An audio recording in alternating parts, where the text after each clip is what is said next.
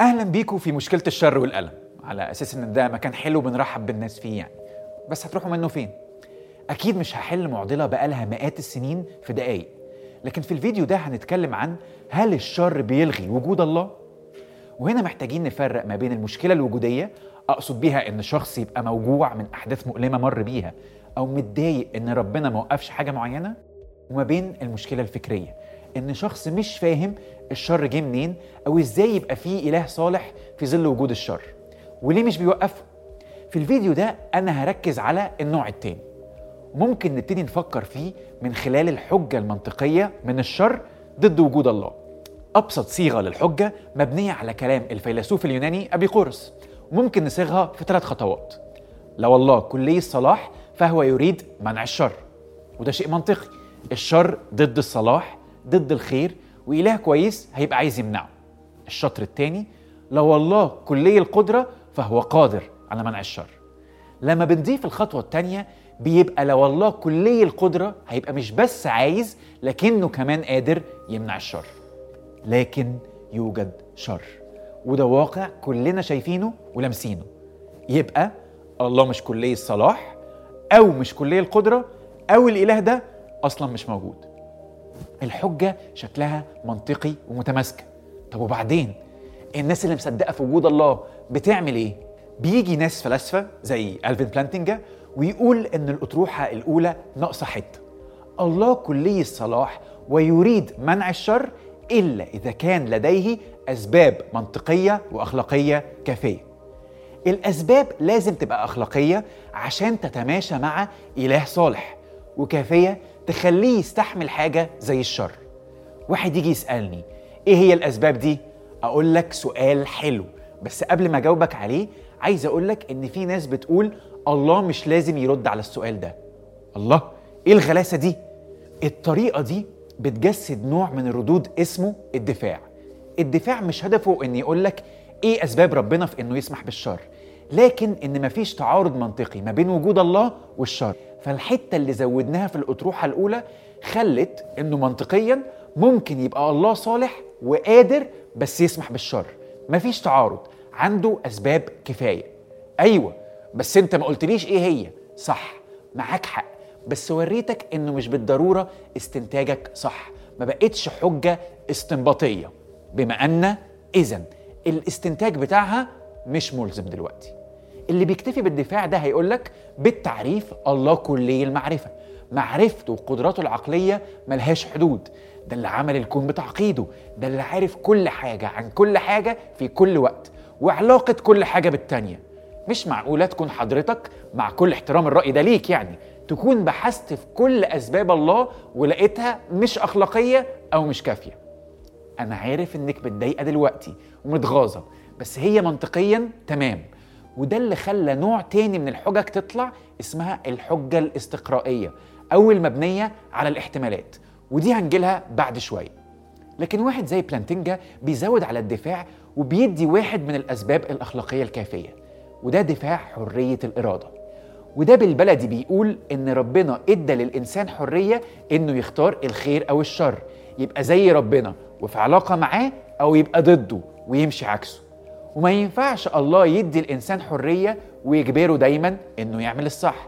ده تناقض. حرية وإجبار don't mix يقوم واحد زي ماكي ده فيلسوف ملحد يقول بس ممكن يخلق إنسان حر وبحريته دايما يختار الصح.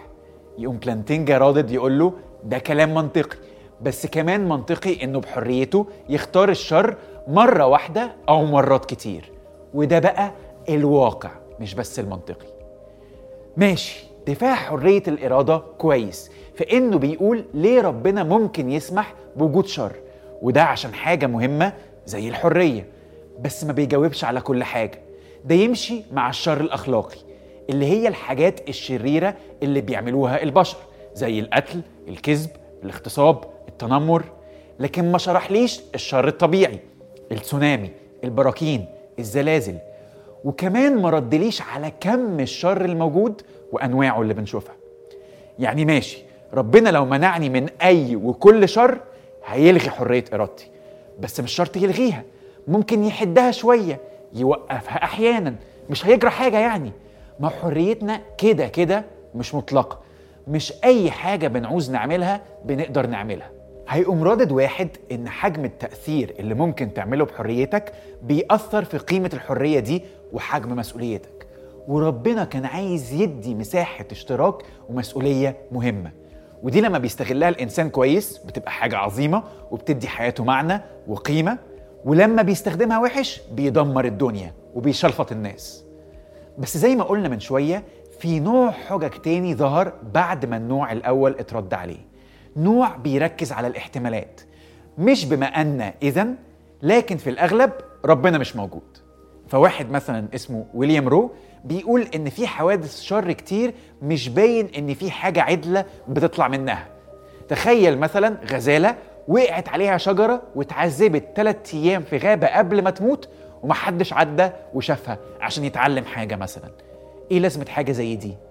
بيرد عليه واحد اسمه ستيفن ويكسترا ويقول له الرد الغلس بتاع إننا كائنات محدودة ابستمولوجيا يعني في المعرفة.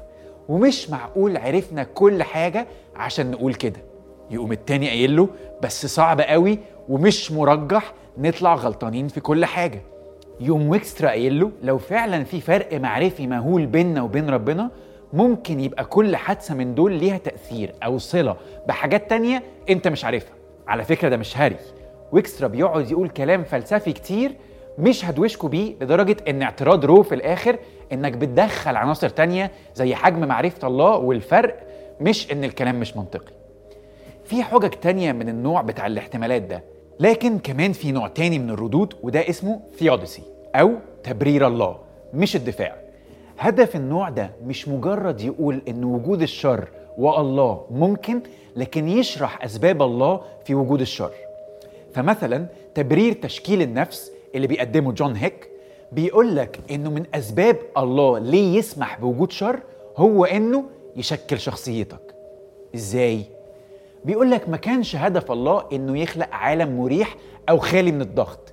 لكن أنت في المرحلة الأولى من حياتك الوجود البيولوجي ما اخترتش وما ساهمتش. أهلك هم اللي جابوك. لكن أنت بقى بتختار وتساهم في المرحلة الثانية إنك تبقى شبه الله وتتشكل شخصيتك. والعالم بقى ملائم للعملية دي. وفيلسوف تاني زي ريتشارد سوينبرن بيتفق معاه إن العالم اللي فيه مخاطر فيه فرصة تكون فيه الشجاعة. اللي فيه ندرة والمنافسة ده فيه فرصة تتعلم العطاء والتضحية. لما يبقى فيه كذب فيه فرصة تتعلم تبقى صادق تحت الضغط. وهكذا. طبعا إحنا ما اتكلمناش عن الشر الطبيعي بس اللي نفسي يبقى وصل لكم إن الموضوع كبير. وإنه مش بسهولة حد يقول إن الشر بينفي وجود الله ولا برضو إنه سهل إننا نرد على موضوع الشر والألم وندافع عن الله. واضح إن في أسباب كتير تنفع وده بيأكد إن الموضوع معقد وإن يمكن فعلا ربنا يبقى عنده أسباب كتير جدا إحنا مش قادرين غير إننا نعرف شوية منهم. أنا عرضت لكم القضية وأحب أعرف رأيكم في التعليقات. هل الشر بينفي وجود الله؟ أيوه ولا لأ؟ وإيه أكتر حجة شايفينها مقنعة؟